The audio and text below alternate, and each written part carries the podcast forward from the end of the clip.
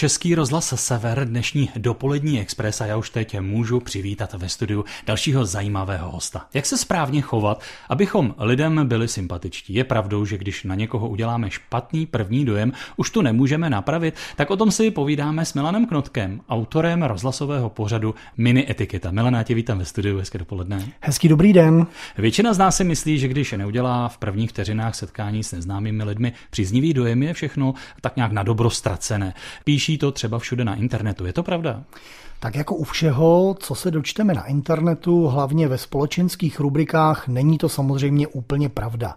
Tyhle rubriky píší většinou amatéři nebo firmy, které nás budou chtít připravit na pracovní pohovor a zinkasovat peníze. První dojem o člověku si utváříme v průběhu spíše několika minut než těch vteřin. Mhm. Kde se tedy vzali ty vteřiny? Kdo to vymyslel? Proč tomu ty lidi věří? No, protože se to všude říká a píše.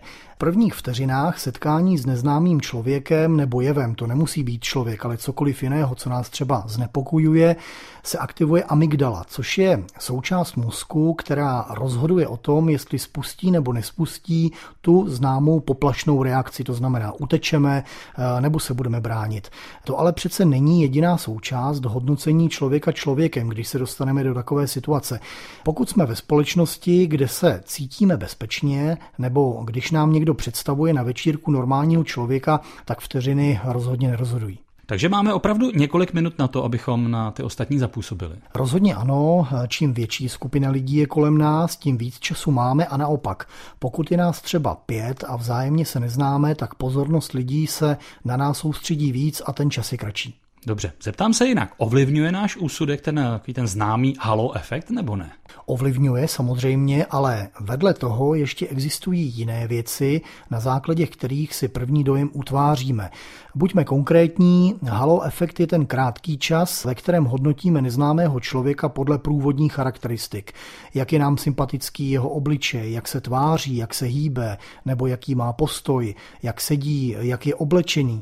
Ale první dojem silně utváří taky to, co jsme o neznámém člověku předtím slyšeli. Studie, průzkumy ukázaly, že než se s někým seznámíme, nejméně v polovině případů už nás o tom člověku někdo krátce předtím informoval a my mu podle toho začneme přisuzovat vlastnosti ještě předtím, než jsme se s ním poprvé uviděli. To je asi takové to, hele, slyšel jsem o tobě, že jsi pěkný blbec a ty jsi vlastně úplně fajn člověk. Eh, přesně tak, to je, to je velká pravda. Když to schrneme, první dojem utváří ten halo efekt úvodních vteřin, který jsme před chvílí popsali, a pak náš názor, který jsme si na člověka udělali třeba z několika málo věd, které jsme o něm před setkáním slyšeli. Třeba víme, že nám naše známá za hodinu představí kamarádku, úspěšnou manažerku, její 37 let a nemá děti. Většina mužů si pomyslí, že to bude asi nepříjemná kariéristka, nepříliš citově založená a přes tenhle filtr se na ní může dívat velmi dlouho, než ji opravdu blíže pozná. Ve skutečnosti to ale může být normální, příjemná ženská s běžným emočním rozsahem toužící po vztahu, žádná železná lady, jenom je třeba pracovitější než většina ostatních lidí. První dojem, to je téma, které dnes rozebíráme s naším hostem Milanem Knutkem a po písničce v tom budeme pokračovat. Pokračuje vysílání Českého rozhlasu Sever, také dnešní dopolední expres s odborníkem na společenské chování etiketu Milanem Knutkem. Povídáme se o prvním dojmu. Řekli jsme si, že ten první dojem o druhém člověku si uděláme podle halo efektu, tedy v úvodních vteřin, podle toho, co nám o něm před seznámením někdo řekl. Existují ještě jiné faktory, které nám pomohou si udělat o lidech objektivní obrázek? Tak na objektivní obrázek skutečně potřebujeme víc času než několik minut. Mně osobně hodně pomáhá všímat si nejen toho, jak je člověk oblečený nebo jak se chová, ale jakými věcmi se obklopuje. Chování může člověk předstírat, může to být třeba úžasný herec jako většina psychopatů, ale věci kolem něj obvykle nelžou. Banální příklad, třeba politik se může tvářit, že je skromný, že žije život obyčejného průměrného člověka, ale neustále ho vidíte v luxusním oblečení, na luxusních akcích a třeba i v luxusním autě. Poznáme člověka třeba podle toho, jak má uspořádanou kancelář nebo pracovnu, když do ní vstoupíme? To je vynikající otázka, hodně to může napovědět a většinou napovídá. Mnoho úspěšných manažerů má v pracovnách luxusní a drahá umělecká díla, dosažené certifikáty různých kurzů, diplomů, grafy úspěšnosti růstu své firmy, zarámované fotografie, na kterých jsou vyobrazeni s různými osobnostmi. To má navodit dojem, podívejte se, jak jsem úspěšný, Oni prostě chtějí, abychom je ještě před začátkem konverzace uznávali a trochu nám k tomu pomáhají. No a pak je tady ten opačný extrém. Přijdete někam na úřad, něco vyřídit, úředník má na stole neskutečný bordel. Takový člověk vzbudí dojem, že není pečlivý, systematický, neumí si uspořádat své věci. Podobní lidé by si měli dávat pozor při výběrových řízeních. Třeba hm, pokud vejdou k personalistovi nebo šéfovi do kanceláře, vytáhnou aktovku, ve které je nepořádek, důležité dokumenty začnou hledat, trvá jim to, mají to někdy zapadlé, působí to všechno chaoticky, práci jim potom nikdo nedá. První dojem bude asi katastrofální v tomto případě. Na těchto lidech je to vidět hned. Jsou třeba schopni položit předmět na hranu stolu, což člověka pečlivého a systematického musí neuvěřitelně dráždit. Mm-hmm. Já mám zkušenost, že když přijdu někam do kanceláře, většinou je uklizeno, útulno, fotografie rodiny, na stole třeba kámen z dovolené u moře. Mhm. Eh, podobně uspořádané prostředí nenajdeme většinou u lidí orientovaných na výkon nebo lidí neurotických, chaotických, ale spíše u lidí zaměřených na soulad, spolupráci, pohodlí. Tihle lidé se budou taky pohodlně a méně formálně oblékat, nikdy asi nebudou špičkoví manažeři, pro ně je důležité vyhnutí ze stresu, chtějí být milováni, jsou více než ostatní typy lidí ochotní naslouchat a pomáhat druhým. To jsou lidé, kteří jsou docela v pohodě. Melane podléhají kouzlu a klamu prvního dojmu víc ženy nebo muži? Podle většiny dosavadních studií a výzkumů spíše ženy, eh, nejvíce starší ženy. Pokud ženu na prvním setkání nepřesvědčíme nebo dokonce naštveme, budeme mít větší problém její důvěru získat, než kdyby se jednalo o muže bude nám to taky trvat o něco déle než u mužů. Je to dáno tím, že muži vztahové aspekty asi tolik neřeší a neprožívají jako ženy. Je to vidět už u dětí. Pokud přijdeme do nejstaršího oddělení mateřské školky, uvidíme holčičky, jak řeší vzájemné vztahy, zatímco chlapečci si budou hrát se vším, co se hýbe nebo kolem sebe střílet.